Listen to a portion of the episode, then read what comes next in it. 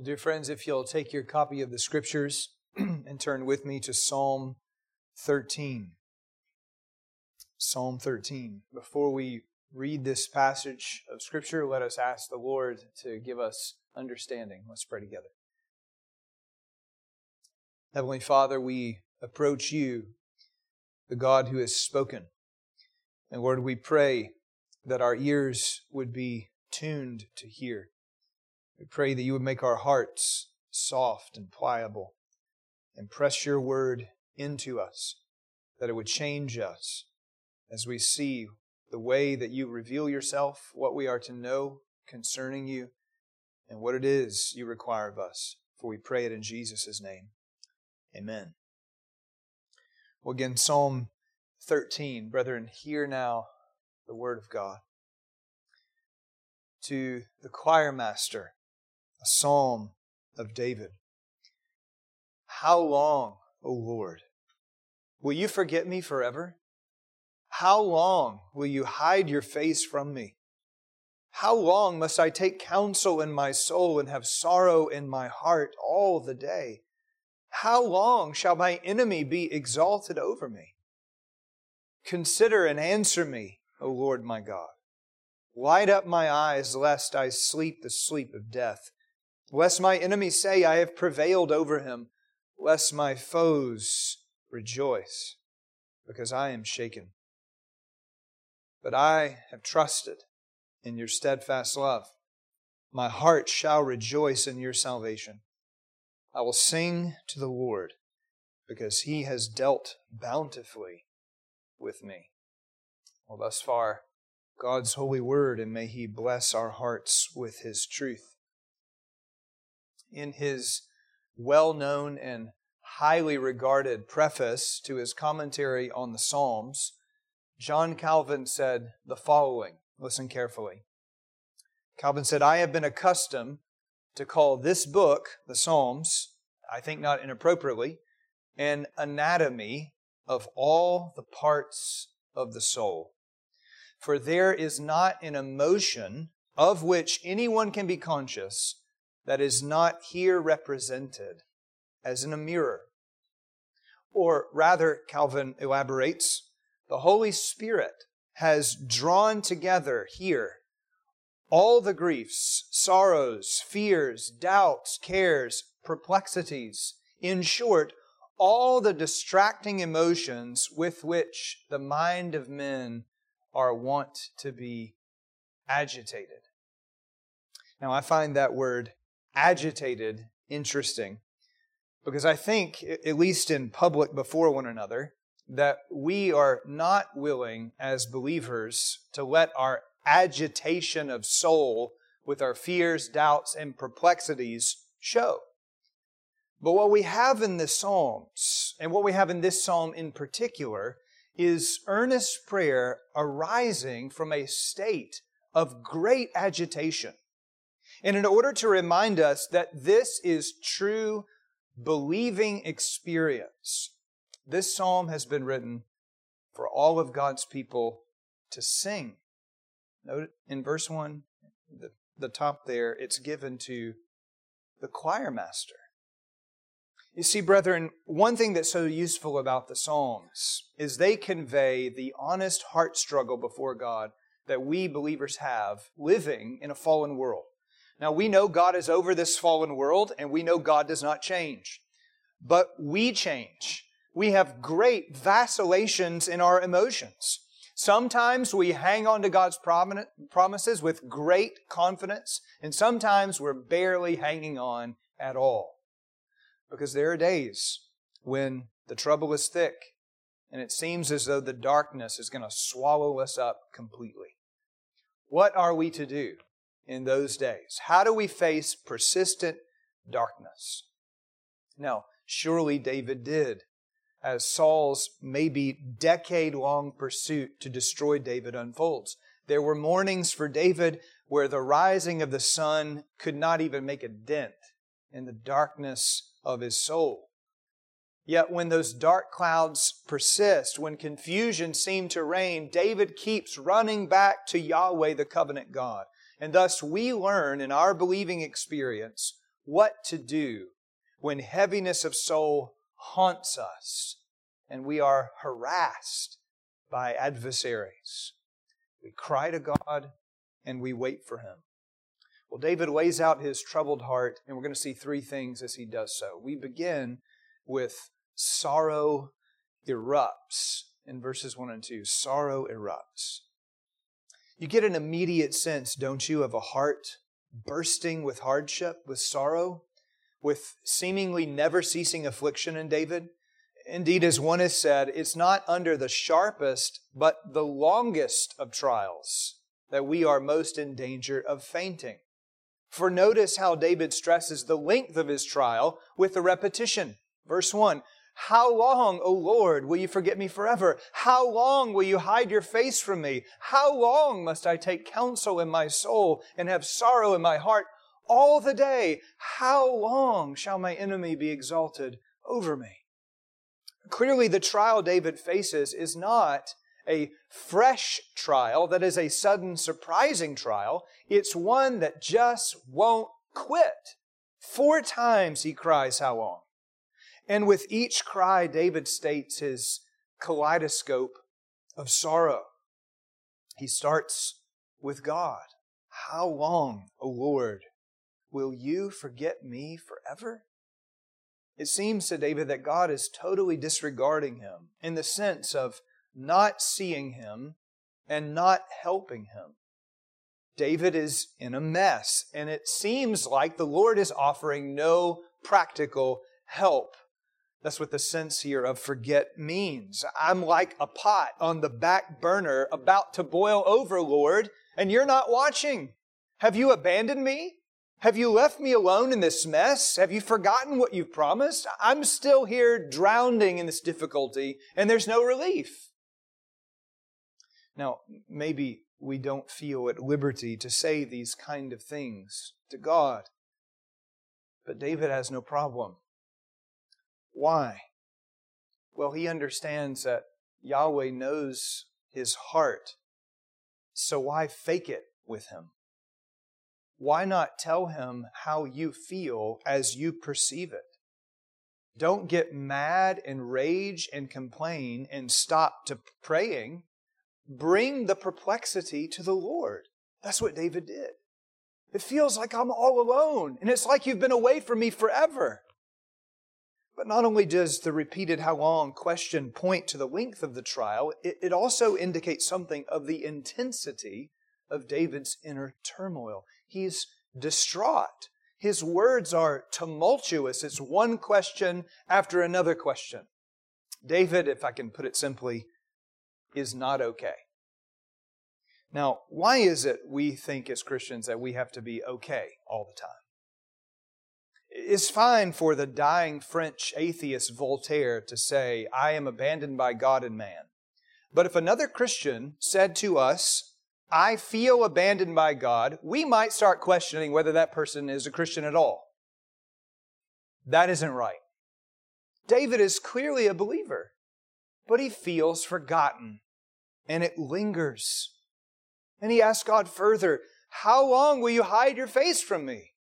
If Yahweh's shining face upon us is His blessing, when He hides His face, it signals the complete absence of His blessing. It's as if David is saying, "Where are you?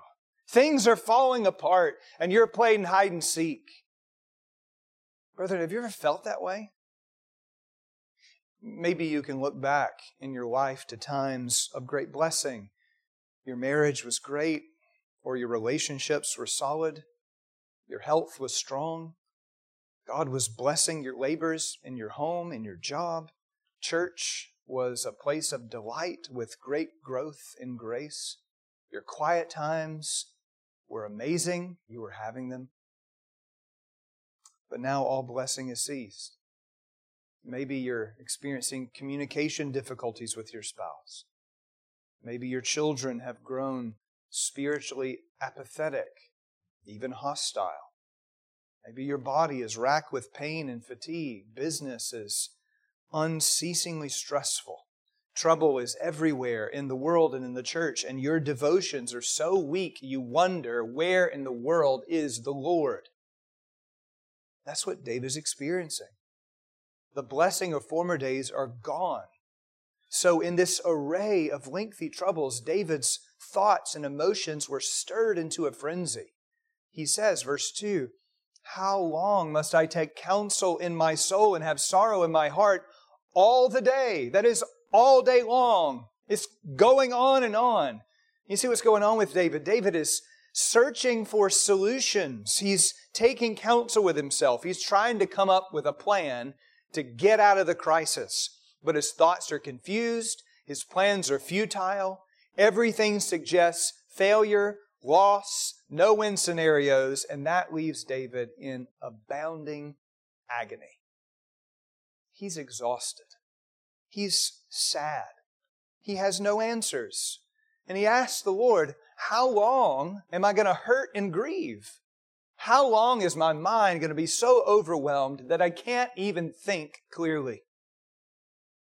David sees no way of escape here. And brethren, when the burden is too big, when the trial presents to you nothing but closed doors, spiritual depression quickly follows. There is a blackness here with no light. Have you been there? Now, we wouldn't say this is exactly what, wouldn't we say this is exactly what Jesus is describing? Maybe even to a greater degree when he's in the garden and he tells Peter, James, and John, "My soul is exceedingly sorrowful, even to death." Jesus was greatly distressed. At that moment, everything was dark. So it is with David. Well, David brings one more complaint here in his struggle. Verse two, "How long will my enemy be exalted over me?" Saul is a murdering liar, a God-rejecting, unrepentant man, but he's still the king, and he's still chasing me. How is it he can still be on top? David has a barely escaped death over and over again, and it's obvious Saul isn't going to back down. So, Lord, how long are you going to permit these persistent assaults? I'm about to fall here. I'm going to be dashed to pieces. When is your mercy going to intervene? I'm not being melodramatic. Do you feel the intensity of David's emotions? David is struggling with God, with himself, with the situation around him. All of his relationships are in disarray, and he's threatening to crack. However, while he's claiming he's in total darkness and that Yahweh is hidden, did you notice what David is doing? He's talking to God. How can David say, "Yahweh has forgotten me," and then talk to him? Doesn't that seem strangely inconsistent? Well, yes, it is. But what does it tell us about the man? It says, in the blackest moments for the believer, there is still an eye of faith. David's complaining presupposes a compassionate God who sees, who hears, who will give mercy. And dear friends, this is a lesson for us to learn. We need to be honest with God. We need to pour out our hearts to Him, all of our troubles. When we come, even in the darkest of our situations, we need to come seeking communion with the Lord. We cast ourselves on Him knowing that He is Yahweh, the covenant-keeping God, and He cares about us. Well, do you believe that? Do you claw through the felt distance from God by crying to Him? Do you offer Him your sorrow and even your tears? Do you tell Him you're about to crack? When our Savior was facing the hell of the cross, reaping judgment in our place, the agony was unspeakable. And darkness like this was beginning to fill the skies. And what did Jesus do? While no longer feeling the smile of His Father, He prayed. Couldn't even say Father at this moment, but He prayed, "My God, my God, why have you forsaken me?" Do you understand, brethren, that that was an utterance of faith? All is black. If affliction falls, but you are my God and I seek you. That is how to fight with the darkness. There's a tenacity of faith And that is a model for what must be in us. That we tell God our perplexities, our struggles with His timing. We tell Him, Lord, I need Your mercy, and we cling to the truth that our Savior sympathizes with our weaknesses. But then as we come to our second point, we see that David doesn't only tell Yahweh how he feels, he tells him what he wants. Secondly, supplications uttered. And hopefully the power won't go out while we're working through this. Supplications uttered.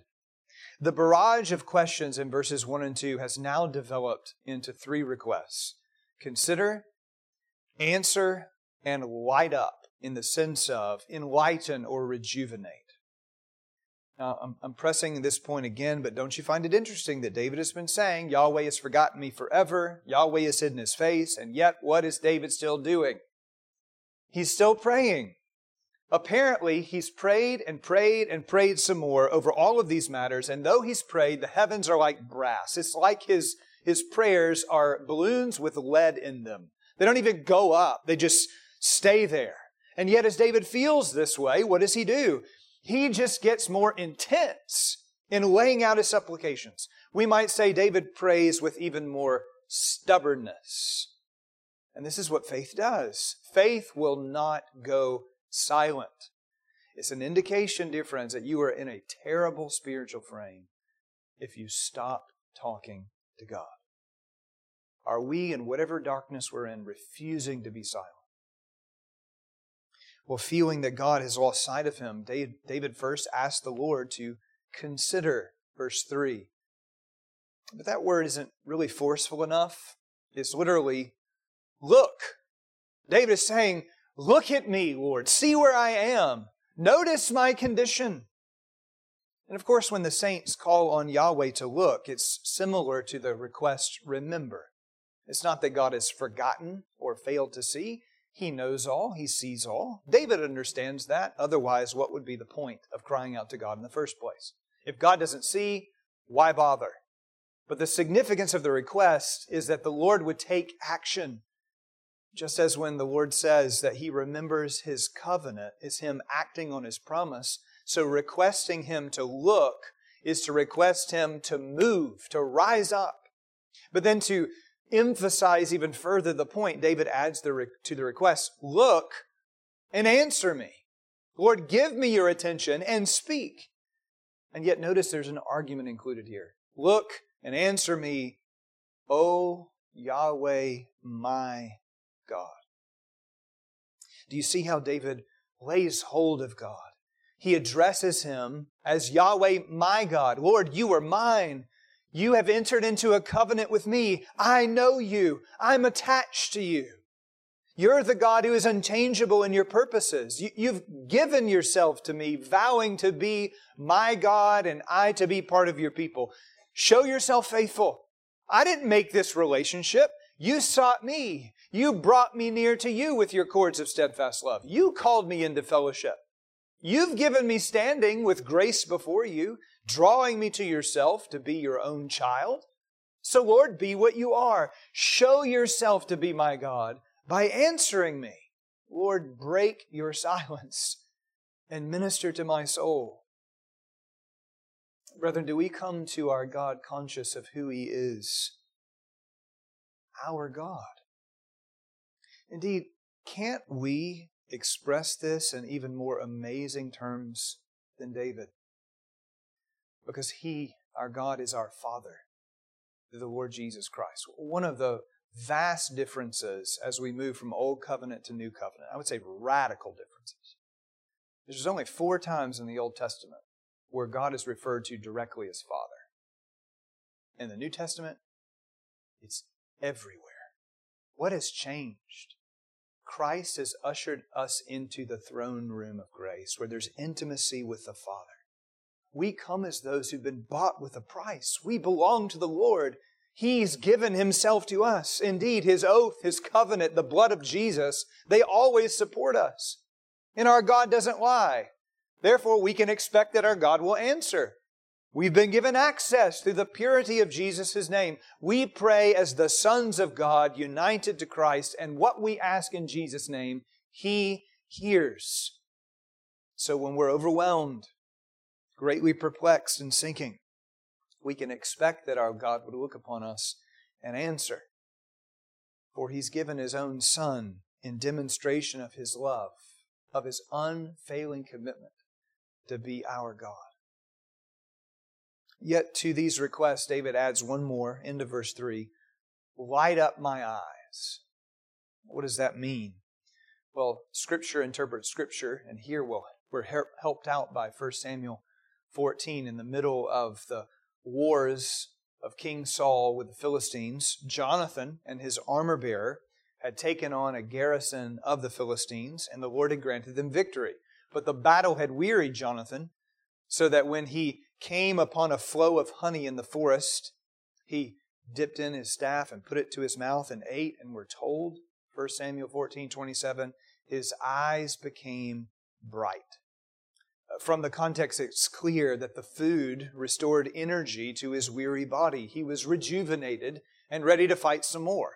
So David, when he requests for the Lord to light up my eyes, he's asking, God, renew my strength. One can only imagine the physical and emotional exhaustion that David felt. He was worn down from fighting and running. If you just add up how many times David is nearly killed in First Samuel, it's about fifteen times from Saul. And it just goes on and on and on. And Lord, you need to come and impart strength to me. You need to give zeal to my weary soul.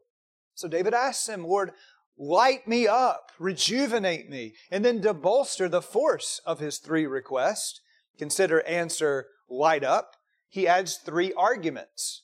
You see it in verse three? Consider and answer me, O Lord my God, light up my eyes, lest I sleep the sleep of death, lest my enemies say I have prevailed over him, lest my foes rejoice because I am shaken.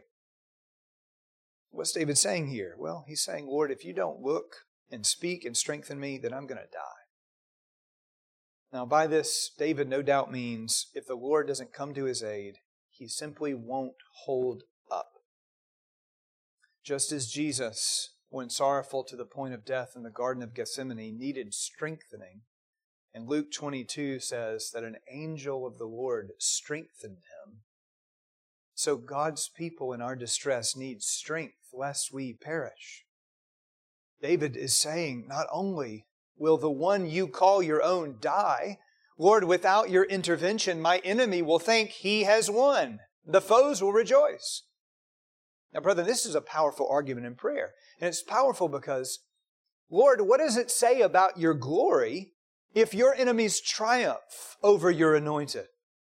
Well, it says you're not powerful enough to give victory to your servant. This is a threat, not just to me, it's a threat to your glory. God, you must look and you must answer and you must strengthen that you might be exalted. And brethren, this is one of the most Christological points of the whole psalm. Again, think of Jesus' emotions as He's hanging on the cross. He had said that He was sorrowful to the point of death. How's He going to endure? If He perished in the garden without fulfilling the work that His Father sent Him to do, then the enemies of God would prevail. And what would that mean for you and me? No salvation for us. And the glory of God comes crashing down. As it stood, however, at Jesus' death, while the enemy thought they overcame and they began to rejoice, maybe there's no better scene in literature, really, to think about C S Lewis's The Lion, the Witch and the Wardrobe with the White Witch and all of her lackeys on the dark night, rejoicing as Aslan is led in in humiliation and they're shouting as though they're victorious. And yet, God gave His Son strength to enable him to persevere. Hebrews nine fourteen, Jesus, through the eternal Spirit, offered himself to God. The Spirit enabled him to do this hardest of things. He was sustained to the end, and he was strengthened. And then the Lord raised him, triumphing over his enemies. Thus, Christ secured our salvation. The kingdom of God conquered the kingdom of this world. But in the face of the cross, Christ had to look at that victory by faith and cry out for God to look, to answer, and to strengthen. Now, you and me, we might wonder, well, how in the world does this apply to us, this type of prayer? Because I'm not the Lord's anointed. Well, the truth applies in this way. Since we are united to Christ, what happens to us reflects upon the glory of God. If God doesn't look and answer and strengthen us in our hardship, and if we are overcome, squashed by the devil, then Jesus will have failed. You can set that argument before God because the glory of Christ rests on our spiritual preservation. Jesus said that He had liberated us from the devil, having defeated him. Jesus overcame the world, and Jesus has not lost one. So, we who are in Christ shall not be devoured by the evil one. And no matter how weary or abandoned that we feel, the devil will not stand over us and triumph. We overwhelmingly conquer through Him who loved us. Dear friends, do we lay hold of these truths that God has given and then present them back in prayer? You see, that's what David is doing. David feels deeply. He emotes significantly in the psalm. Yet David also thinks deeply and lays out arguments before God. This is how it should be in the Christian life. We're not unfeeling robots who just quote Scripture to the air. But neither are we just oozing emotion without truth. We feel and we think. We think and we feel. And we give God all of us asking for His help. David will not put himself in a situation in which he has not because he asks not. He makes his request known. And brethren, this is the turning point of the psalm. How does David go from darkness to light? He goes to light through the path of urgent prayer, and we must do likewise. Well, see finally with me, after saying how he feels and telling God what he wants, David's confidence is restored. See finally, secure in Yahweh's love. It appears as David utters his struggles and makes his supplications known in view of his relationship to Yahweh, that the turbulence of his heart is steadied. Now, in, in the original language here, you can see this in the lines. How long, how long, how long, how long? Four lines. Answer, well, consider, answer me, strengthen, lest, lest, lest, three lines. And then two lines of confidence. twenty-four words, seventeen words, eleven words. You see what's happening to David? His perspective is changing. Maybe just the thought of his enemy's triumph stirred David with fresh assurance that Yahweh would never allow that to happen. Never will His purpose be thwarted. Never will His covenant fail. Thus, in a declaration of confidence, though dark circumstances have not lifted from him, David says, literally, verse five, "But I, in your steadfast love, I have trusted." Notice the emphatic way he puts it. Even though my enemy wants to say, I have prevailed over him, and though he desires to rejoice in my death, but I, I have trusted, or I myself have trusted. Brethren, David has been digging into his heart and he's shaking out all the fears, the grief, the confusion about Yahweh's timing. But when he was probing his soul and expressing his frustrations, he found something else. He found a faith that remains. I myself trust. I, I have confidence and I resolutely stake my life, my present and my future, not on me and not on my ability to figure it out, but I, I have trusted in your steadfast love. Now again, David isn't saying, suddenly everything is coming up roses. The sunshine has come out and it's all better. Suddenly there's a miraculous intervention and every trouble is gone. No, they're not. We get no indication here that David saw an immediate answer to his prayer. Indeed, in a moment, when David starts speaking of rejoicing in Yahweh's salvation and singing to Him, he'll use future tense verbs. That's what I will do. Trouble is thick now, but I'm confident the clouds will vanish. However, until then, Lord, I believe, I put my confidence in You, though I don't see. And David isn't clinging to something about himself. though there is a resolve of faith in the soul, his faith is in Yahweh. And it's specifically something about Yahweh's character that catches his attention. His steadfast love. And this is the second emphatic declaration in this verse. Normally, in Hebrew syntax and the way that they would structure their sentences, the verb comes first. That's what we would expect. In Hebrew, we would expect it to read, much like the E S V puts it, I have trusted in your steadfast love. But that is not what it says, literally. But I, in your steadfast love. The object is moved forward for emphasis. Lord, in your steadfast love, I have trusted. And do you see what suddenly happened to David's perspective? Previously, he was speaking of his situation, but now, through the struggle of earnest prayer, he has a new sight. Now his focus is entirely on the character of God. Maybe you've heard it said or asked, why do we pray when God already knows? Well, prayer doesn't change God, but prayer changes us. David suddenly sees what he wasn't seeing before, and it's what he already knows about the Lord. Yahweh had famously declared to Moses in Exodus thirty-four, I am Yahweh, Yahweh, a God merciful and gracious, slow to anger, and rich or plenteous or abounding in steadfast love and faithfulness.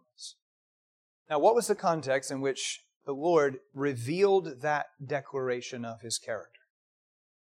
It was when Moses was meeting with God on the mountain. But it wasn't the first time that Moses was meeting with God on the mountain, those first forty days, because while Moses was on the mountain for forty days, receiving the ten tablets of stone and the instructions for the tabernacle, what did God's people decide to do at the foot of the mountain?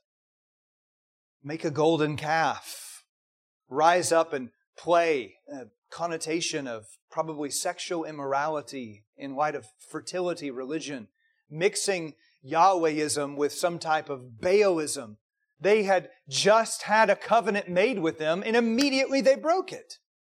And then Moses comes down from the mountain. He shatters the original stone tablets. He goes back up to the Lord to plead for mercy. And it was then, in the face of striking sin, that Yahweh now revealed this about His character.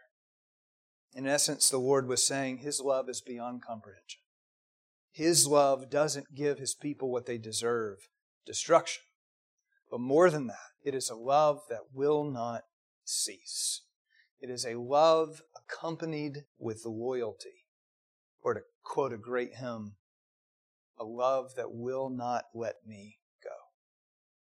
Yahweh's love is stubborn, tenacious, determined, unflinching in faithfulness. And as David looked back on his life, he could see this.